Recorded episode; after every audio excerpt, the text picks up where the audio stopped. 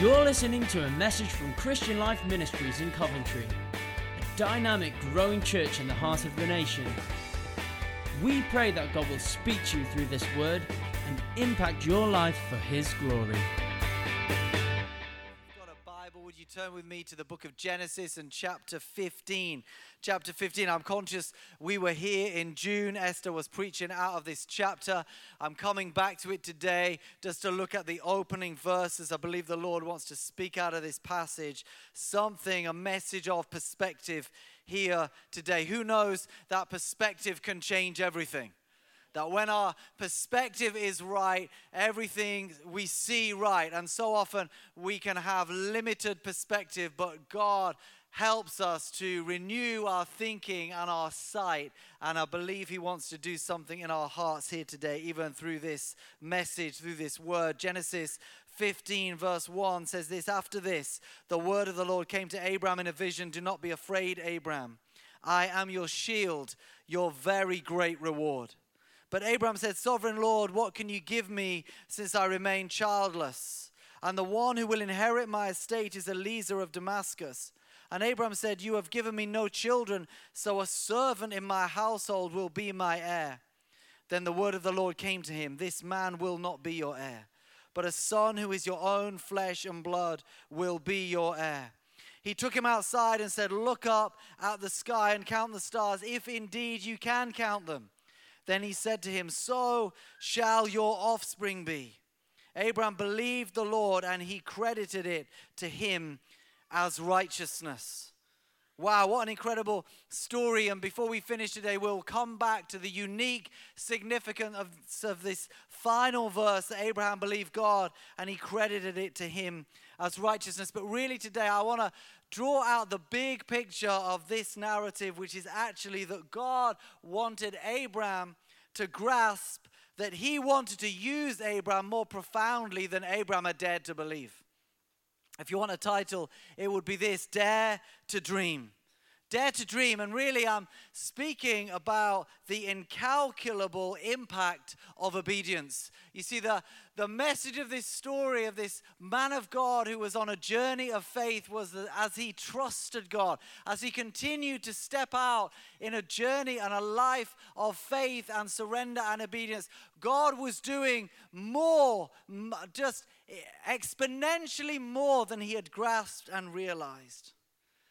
And it is my conviction that God gives us a glimpse here of what He wants to do in and through our lives.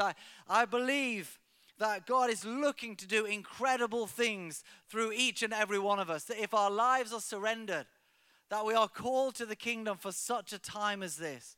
That God wants to use our lives and through us to do things, but the impact of what He wants to do is beyond our comprehension. But He wants to draw us out to see something of the magnitude of how He works. You see, my friends, we don't see like God sees, right? We don't see as He sees. Isaiah 55, he says, my ways are higher than your ways. My thoughts are higher than your thoughts. And He sees us as we don't see ourselves. He sees our potential, not our current reality. He calls a Simon and He calls him Peter, and He speaks and draws a rock out of someone who is not a rock. He sees the potential in Simon, and He speaks a Peter, which means rock, out of him. He sees a Saul and He calls him Paul. He doesn't see a murderer. He sees an apostle. He calls the things that are not as though they were. Our God, He sees generationally. He is a multi-generational God. The Bible says He has prepared good works in advance for us to do.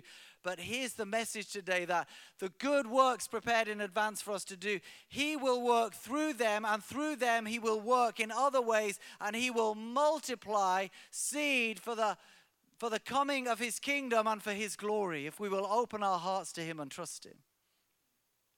In June, I met a pastor from New Zealand called Tak Bana, that some of you may have seen on TBN. He's been a program Running With Fire has been on.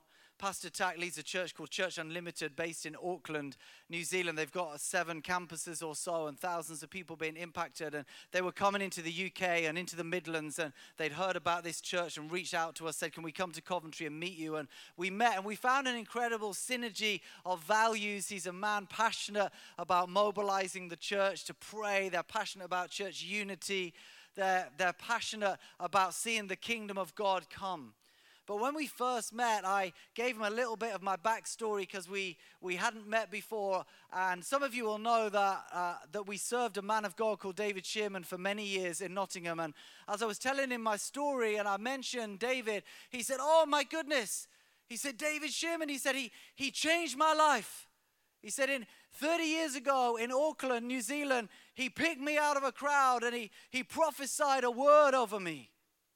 And he said, I'd love to see him again. And then last week they were over for their conference in the UK, which is going to be based here next September.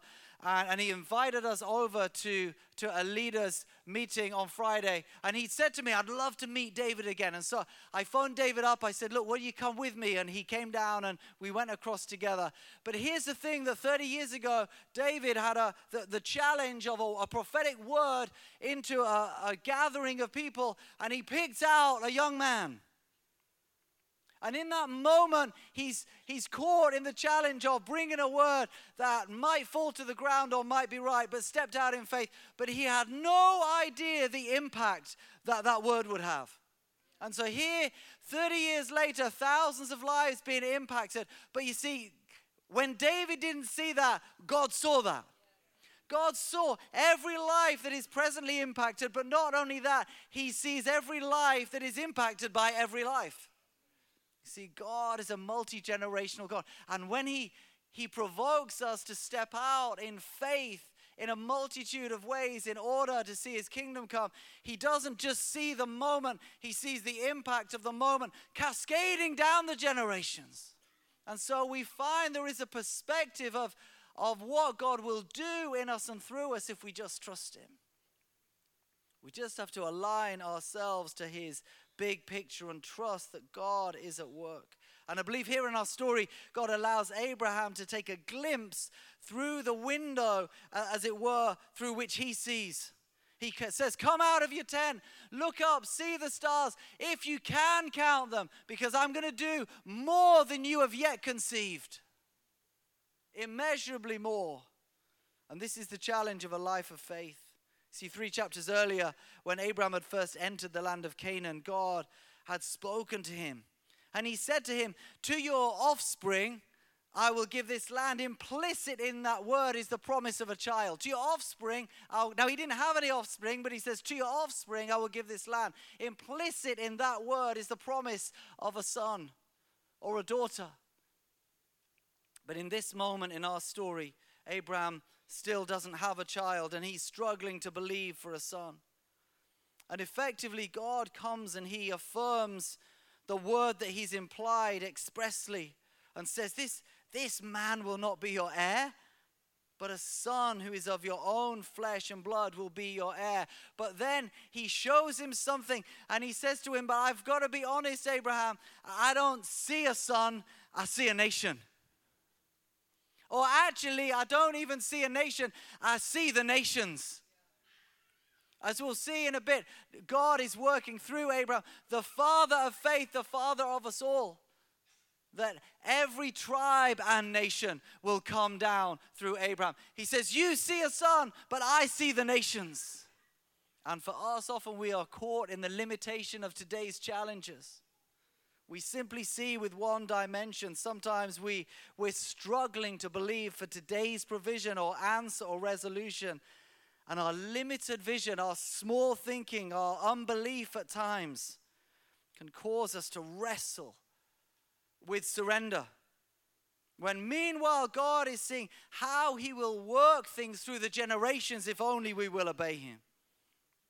And here in this story, he's getting Abraham onto his page. I believe God wants to get us onto his page to see when we trust him, when we obey him, he is working to purpose way beyond anything we could possibly calculate. Lives that impact lives. This is how God works. that we wouldn't stay within the limitation of natural thinking, but dare to dream with the eyes of faith. To know we are called to a life of faith and obedience that will unlock his exponential harvest. I remember many years ago we were part of a project which is one of the worst named projects I've ever been part of. It was called 1+1+1. We should have just called it 3, right? But the idea was that every person would have somebody that they were praying for to become a Christian, and then I think 2 other people were going to stand and pray for that person. So you were going to pray for your one, and someone else's one, and someone else's one. And it did actually. We had this thing where it says 1+1+1 = 1,000. Because God does so much more, and it's working another way. And I remember that time we were working with university students, and one of our friends who was a student called Kate, she felt the Lord put on her heart to pray for a guy called Howard, and Howard was her 1+1+1 guy. And I remember her praying for this guy, and some others joined and prayed for this guy, and this guy ended up coming to church, ended up giving his life to Jesus. Got gloriously saved, got transformed, started running hard after God. I remember he gave a voluntary year and worked with me. I became a mentor and a friend to him in that season. And he'd done law, and he went on, he trained as a barrister, he worked as a barrister, and then he went into church work. And a couple of years ago, he became the senior pastor of Westminster Chapel in London.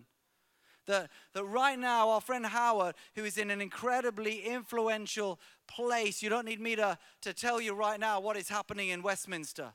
And right in the heart there is one of our friends. But all those years ago, Kate would never have known. How could she possibly have seen? But God saw.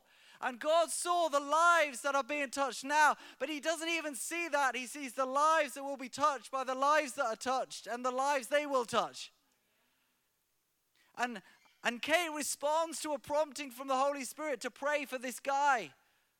She steps out in faith, but all she can see is this one thing. But God sees a multitude of things.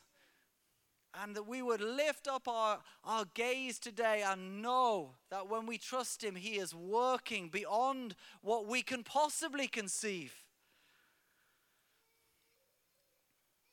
I believe as God calls Abraham forward, he does 3 things that I think he needs to do in us too. Number 1, he addresses his fear.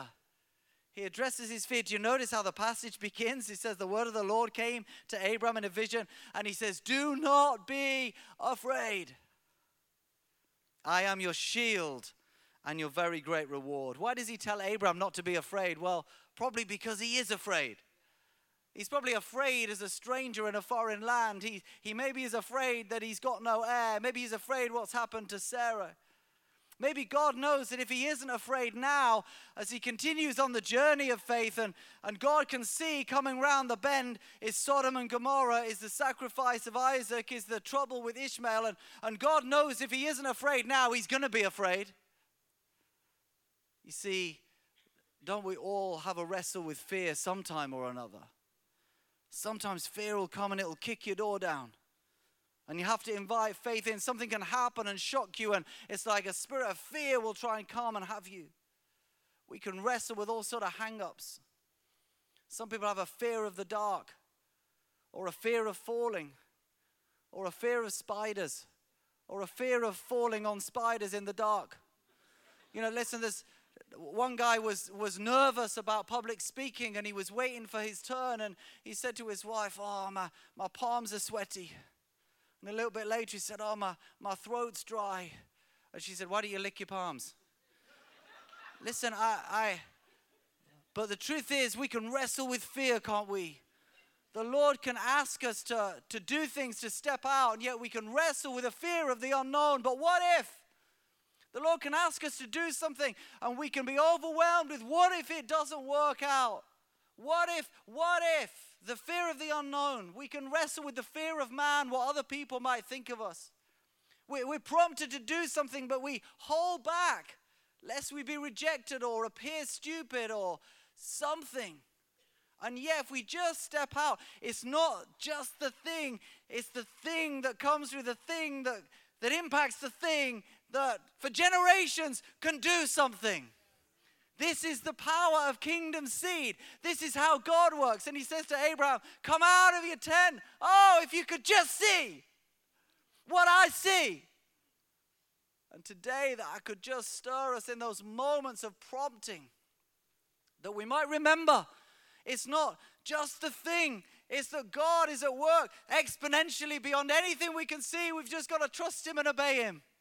We don't need to know everything. Abraham wasn't shown everything. He just got a glimpse that God was on with something way beyond what he'd seen.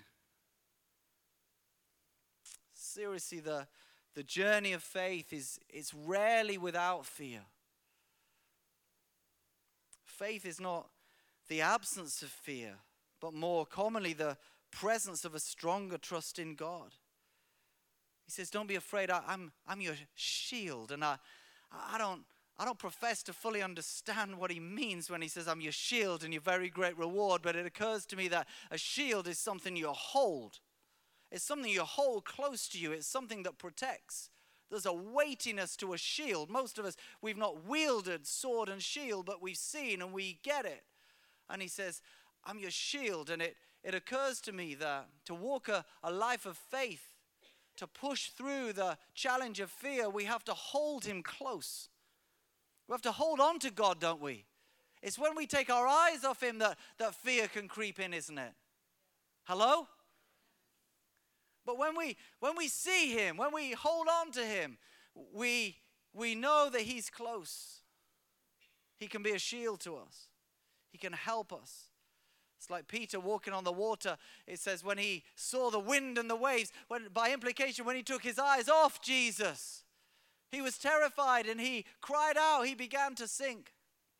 We have to keep our eyes on Jesus. He says, I'm your shield. He says, I'm your very great reward. I think he's saying, I'm all you need. I am enough. I am your all sufficiency. I am everything you need. You see, I think we can so get distorted. We think we need so many other things in life. We need maybe influence or affluence, materialism. There's certain things we go after. And part of the fear that can creep in is that we're afraid we're going to lose what we thought we needed. Or we can be afraid we're not going to get what we thought we should have. And actually, he's enough. He says, I am your very great reward. If you grasp it, you will not fear anything because you know I am enough. And as we've just been seeing, when we arrive at eternity's shore, there is a day when all the stuff that we might be prone to chase after, none of it will come, but he will be there.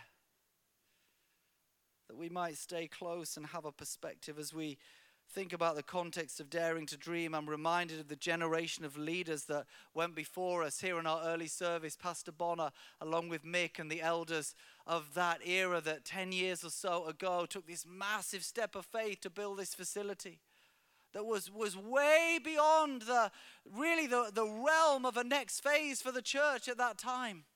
From a hall that may be crammed in at an absolute push, a couple of hundred people. And I've seen the leaflet that Pastor Bonner wrote, and it's beautiful because it says in it, he says, I can imagine, I can see hundreds of people gathered to worship. He's casting vision for a new day of what God might do, and hello, it's come to pass. And he saw something. They saw something. But I've also read his memoirs through that time. Pastor Bonner, I don't think he's in this service. He's not a man of many words. And someone said, I've got a copy of his memoirs. And there's only a couple of pages. But there are moments where the project almost came to the end when the money had run out partway through. And there was a fear that they had to push through. They maybe dared to believe for something, but the truth was God saw every one of us in this space right now. He was drawing them to a journey of faith, to push past their fear, because he saw you and he saw those that will yet come. Last Sunday night in the 6th, a young man made his way to the front and gave his life to Jesus. And I'm just thinking in those planning meetings where they're wrestling and saying, we need to stop the project because the money's run out. It's irresponsible. But they're saying, but we know God has spoken. We've got to push on. That God saw that moment from last Sunday night. It's like the Holy Spirit saying, come on, guys, because there's something more. And with our challenge and journey of faith, we can find there is fear sometimes. In the last 12 months here, we've seen 81 recorded first-time responses to the gospel of Jesus. Isn't that incredible? You know, and there's more, a lot more people have put their hand up in services, but these are 81 people who've given us their details so we can help them on their journey. And God saw every one of them. And he sees everyone that is yet to come in the year ahead and the years ahead, and what God's going to do, and what some of those lives who have got saved, what they're going to go and do, because he sees it all. And I believe he would come and just draw us to say, lift up your eyes. The second thing that I believe he does with Abraham that he needs to do in us is he removes his limitation. The Bible says God took Abraham outside his tent. Abraham begins this interaction with a lament that he hasn't got a son of his own, that his servant will become his heir. He can only see with natural eyes at the moment. And sometimes we sing, you know, I walk by faith and not by sight, and yet most of us end up walking by sight. Hello? We see the circumstances of our everyday, and we can be locked in. And this is exactly where Abraham was. To your offspring I will give this land. He says, I don't have any children. He's forgotten the promise because he's overwhelmed by the present circumstance. He is locked into the limitation of his present reality while God is seeing something so much bigger. And that can be true for us. We can look at the circumstance. Of course we have to look at the circumstance. The Bible says that Abraham faced the facts and believed God. He faced the facts that his body was as good as dead, but he believed God. We have to face the facts, but believe God. And he drew him out of the limitation of where he was. He spoke to him. Incredible. He draws him out. And he draws him out of his tent. Because I think as God comes and speaks and he renews promise and he says, there's one will come through your body. Your own flesh and blood will be. It's not that guy. There's somebody that I can see. See, God can see Isaac. He sees him. And he says, it's not an issue. See, for Abraham, he's locked into his reality. And it's like God says, no, I already know the guy. I saw him before the foundations of the earth. He's on his way. And yet he brings him outside of his tent. Because I think as he speaks a word, Abraham could have caught hold of the word of God, that God was going to bring him a son. But actually God wanted him to see a little bit more than that. You see, as he's inside the walls of his tent, if you can call canvas walls, I think he only has room to conceive in his mind a family. And he might have enough faith to envisage that there is a son coming. But actually God says, I do see Isaac, but I don't just see Isaac. I see Isaac, but I also see Jacob. And I see Jacob's 12 sons, and I see the 12 tribes of Israel. And I see the tribe of Judah, and I see the house of Jesse, and I see David, and I see the line of David, and I see the son of David, and I see the word becoming flesh, and I see a cross, and I see an empty tomb, and I see the Holy Spirit poured out, and I see all of you because Jesus came. This is what I don't see Isaac, I see the nations. Hello? What am I saying? I'm saying that we can be so limited when God wants to do so much more. And just that we would dare to dream that our obedience and our faith and our response to him, it's not just about the immediacy. It's not about the son. It's about what will come through the son when we trust him. God is always working in multiple ways. And sometimes we can function within the limitation that is around us. Beautiful story, someone that I think is in the room here this morning, but a few weeks ago in the 6th, Esther brought a word of knowledge about someone who had a deformity in their hand, and that others wouldn't notice it, but they were conscious of it. And at that moment, nobody responded to the word, and we just thought, oh, you know, maybe we've missed it. And then I noticed a guy. I was just happened to be out in the foyer, and I noticed a guy was just on his way out, and I just intercepted. I said, "Hi," and he said, "How did you know about my hand?" And I said, "Oh, you're the guy," and I said, "Look, have you been before?" He said, "No, I Googled churches. I'm from Nuneaton, and I found you, and so I've come." And he said, "How did she know?" And at that point, this guy is on an incredible journey of coming to know the reality of Jesus, doesn't know the reality of God. I said, "Look, can we pray for you?" He said, "No, it's fine. They can't do anything." And I'm like, "What do you mean they can't do anything?" I said, "No, we are going to pray for you." And so I took him to the ground, and I knelt on his chest. No, I didn't really. And I was like, "And let us pray for you." And we prayed for him. The next week he came back. He said, "Look, this is better than it's been in 10 years. On a journey of finding Jesus. But sometimes we can be locked into the limitation of our experience at that point, and God wants to break us out of that and show us more of who he is. Do something wonderful. Many of us live in the limitation of what has been spoken over us. We carry labels from the past, things that maybe we were called or things we've said even over ourselves, and we've accepted lies as if they were truth. Some of you know the old story of the elephant. You see, when elephants are little in an environment like a circus environment, they will put a stake in the ground, a big stake for the little elephant, and they'll tie rope around the elephant's foot, and they'll tie it to the stake, and the elephant will try and pull it and can't pull the stake out of the ground. And there's two things you need to know about elephants. Number one, they've got incredible memories. Number two, they're stupid. And so what happens is the elephant, when it's little, will try and pull the stake up, and it can't. And it will grow and become big and ultimately mature and become full size and get to the size where it could pull up that now little stake, but it knows that it can't, and it doesn't try anymore.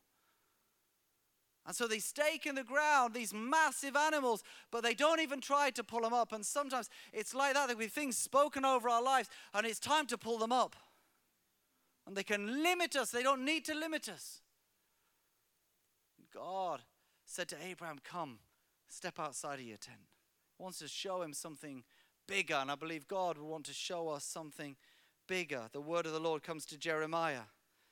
"I've appointed you as a prophet to the nations." And he says, I don't know how to speak. I'm only a child. And God says, no, don't you say I am only. Don't say I'm only. I want to say to someone here today, don't say I am only. Don't say I am only. You're a son of God. You're a daughter of God, made in the image and likeness of God. But he doesn't just remove Abraham's limitation. Thirdly, he elevates his vision. He doesn't just bring Abraham outside the tent. He tells him to look at the sky and count the stars, if indeed you can count them. So, God says, shall your offspring be. Oh, the encounter begins with Abraham having no faith for a son of his own. But then God speaks and spells out that a son is coming. But God doesn't do miracles in isolation. He doesn't think in single generations. And so we see this incredible verse where it says, and Abraham believed God, and God credited it to him as righteousness, a verse that finds its way into the New Testament in the book of Romans, where Paul is explaining that Abraham was not deemed righteous in God's sight because of his good deeds, but because of his faith. Hello? Let me say that again, that Abraham isn't deemed righteous because of his good deeds, but because of his faith. He believed God, and God credited that. What's the that? What's the it? It's his faith. He credited it to him as righteousness. And Paul says, so it is. It is by faith in Jesus that we are made righteous. It is not through our good works, it's through faith that we become righteous through the death and resurrection of Jesus. Not that we should live careless lives, but rather shape our lives in response to the message. But it's by grace you have been saved through faith. And so, in Romans 4, Paul says, and therefore Abraham is a father to us all. What is the relevance of this? The relevance of this is in this moment where he's saying, you will have a son, your own flesh and blood. But he says, look and see, because he doesn't just see a nation. He sees the nations. He sees all that are in Christ. Look and see what I am about to do. If only you could conceive. God sees the layers behind the miracle. What am I saying here today? I'm saying that Abraham was on a journey of faith, trusting God, overcoming fear, removing limitation, a life of obedience and surrender. But God was working through him in ways that were beyond his wildest comprehension. That this week, when you got to work, or God might prompt you to do something or say something. In your home, or you might be in a season of wrestling with some change that you need to make, and you sense God drawing in a certain direction, and there can be questions and fear. But I want you to know, if God is leading you into something, it is not just in and of itself for that. It's because he has purpose behind that. We just have to dare to dream of what he might want to do and trust him. Recently, a few church leaders, we've been sensing for a few months really that God is drawing us to a new level of prayer strategy for the city. We passionately believe God wants to see the transformation of this city for his glory. Not that we would just gather in services, but through mission, that God would see us genuinely impact the city, the beginning of genuine city transformation for the glory of Jesus. I believe God wants to do something in our day. It's so incredible that he is the only one that could get the credit. And we believe that as we step out, we need to also pray and contend in the heavens, another level of prayer. And many of us, we felt God speaking to us about prayer walking. And next year, 2020, we're going to see if we can mobilize the churches in the city and prayer walk every street in the city of Coventry. Not as an event, but as a strategy to see the heavens open and something move to another level on the ground. And we sense that God is at work in a powerful way. Wants to reveal his glory in our midst. 7 years ago, we were called to come to Coventry. But at that moment, we didn't see any of that. We didn't see all of you. What we saw was a house we needed to sell. What we saw was a house we needed to find. We saw a school we needed to find for our kids. Hello? What I'm saying is we can see the immediate challenge of the life of faith, but God is working beyond it to do something and allow us to get caught up in his eternal plan. Last year we launched really for the first time a proper student ministry through Student Connect. Started to see God move and started to dare to dream for God to do something incredible through university, in and through university students in our day. You know, I dare to believe that God wants to light a fire on our campuses. That God wants to move in halls of residence and departments and faculties. That God is bringing people from the four corners of the earth, even onto our street. Have you seen how God is bringing the nations to our doorstep? I'm not against overseas missions, but he's bringing the mission field to us. And we started to pray last week in a week of prayer and fasting that God would so impregnate all the rooms on our street, the halls and the student flats, that people would come from the different places of the earth and get into their room and find an urgency to find God and know truth. That God would stir and do something. I believe God wants to pour out his spirit in an incredible way. And yet, the truth is that God doesn't just see a move among students and thousands coming to know him. He sees thousands of students returning to some of the nations they've come from and lighting fires in those places around the world. Taking a fire from this place and lighting a fire in another place. But he doesn't just see that. He sees the fires that will be lit from the fires that are lit. I hope you're getting the point today. And yet, last year, as we took a step of faith to increase our staff so that we could actually launch a student ministry, we didn't necessarily see all of that because we just saw what was in front of us, the challenge of faith.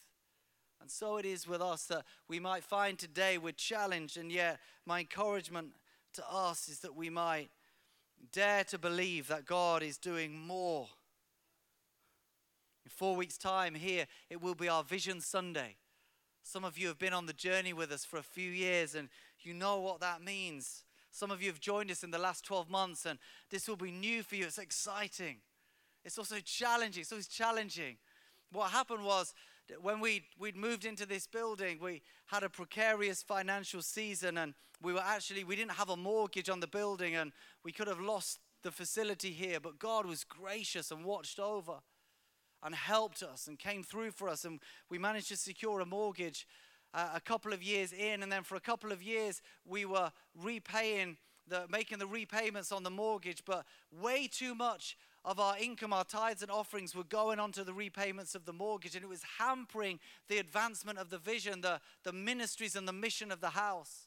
And we said, we've got to do something. It's like a mountain, and we started to speak to this mountain of debt to be moved, but we also knew we had to address it practically, and by faith we took an offering.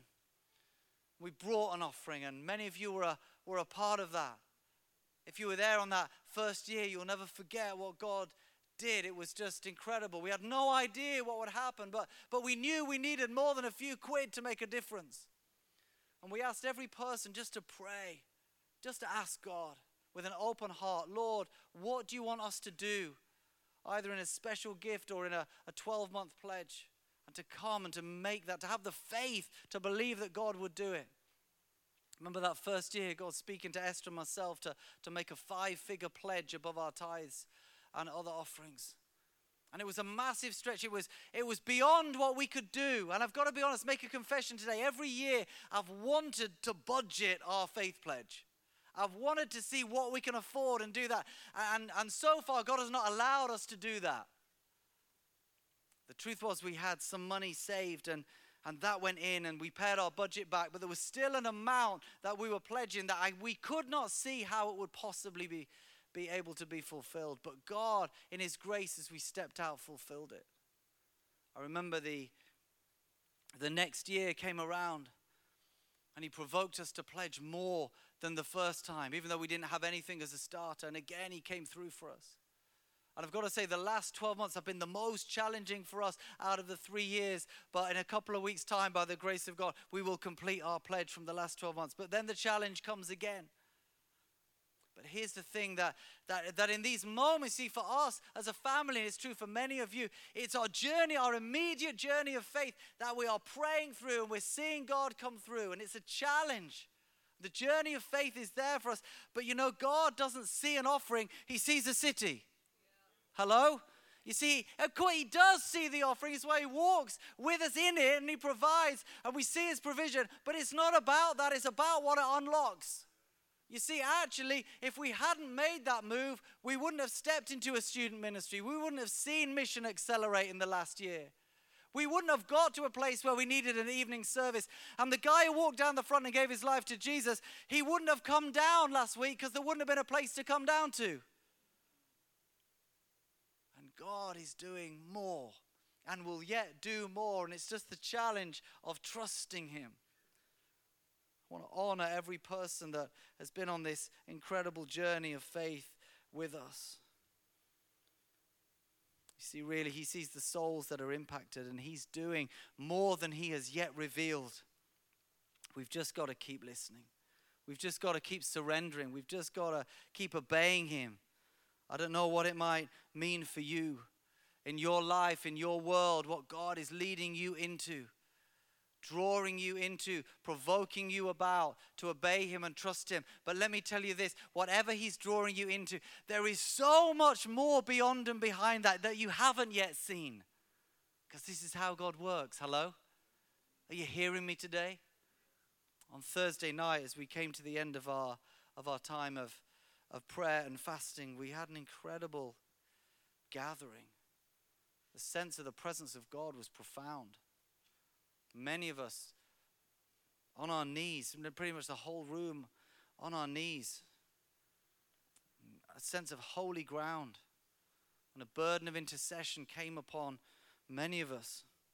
We felt an ability to repent on behalf of the nation that certainly in my time here we haven't entered into. It's like the Lord teaching us how to pray. See, our nation is in a mess. We're sick. He says, if you humble yourselves and pray. I believe God wants to come and heal our land. And he started to speak to us about revealing His glory. My friends, I believe God wants to reveal His glory. The day is coming. The day is coming when He will unveil His glory at another level. Friends, we've just got to keep trusting Him. We've just got to keep obeying Him. So keep making room for Him. And as many of us wept on Thursday night, it was as if God just drew the curtain back for a moment and showed us a window of what He might want to do in and through this house as we work in partnership with others. Do something for His glory. We've just got to keep trusting. As we do, we'll find ourselves caught up in His divine purpose, His eternal plan. We may never see until we see Him face to face everything He's going to do in and through us. But He calls us to be caught up in His divine purpose and plan.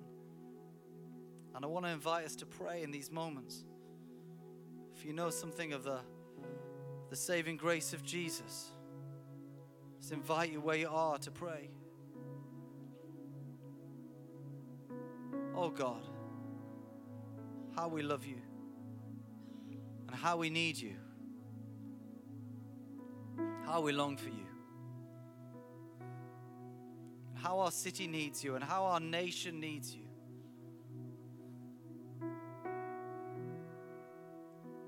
Lord, as a nation, we've turned our back on You. Calm and pray, Lord, in wrath, remember mercy. I pray, would You help us to be a people of faith?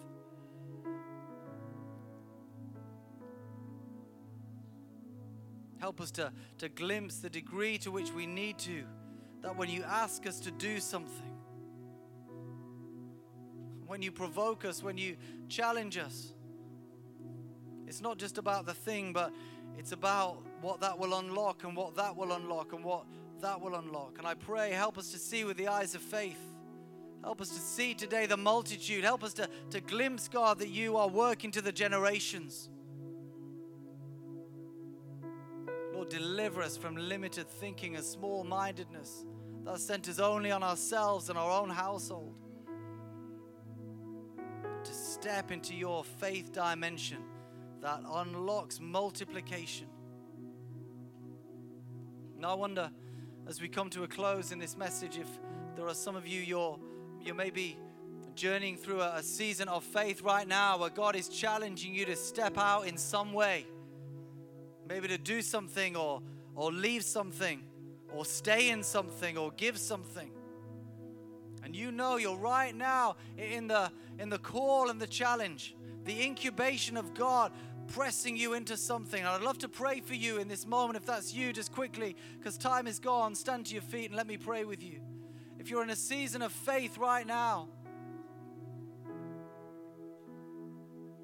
wrestling with the call of God or something,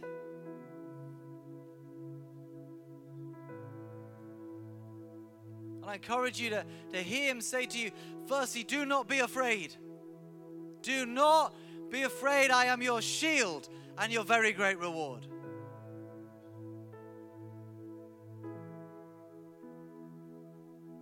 And may you know that as you trust Him, and those that are trying to hear His voice clearly in this time, He will lead you. Just hold on to Him. But as you trust Him and do what He asks you to do, it's not about what you are about to step into. It's about so much more than that. Just trust Him that you don't need to see everything, but you need to know it's never a moment in isolation.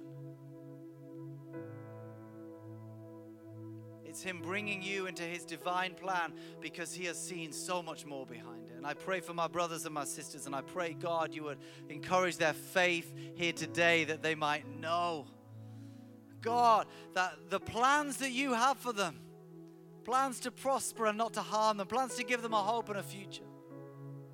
And as they step into obedience and response, whatever it might look like, they would in the days to come see something of Your divine purpose. We pray would you help us for the honor of your name.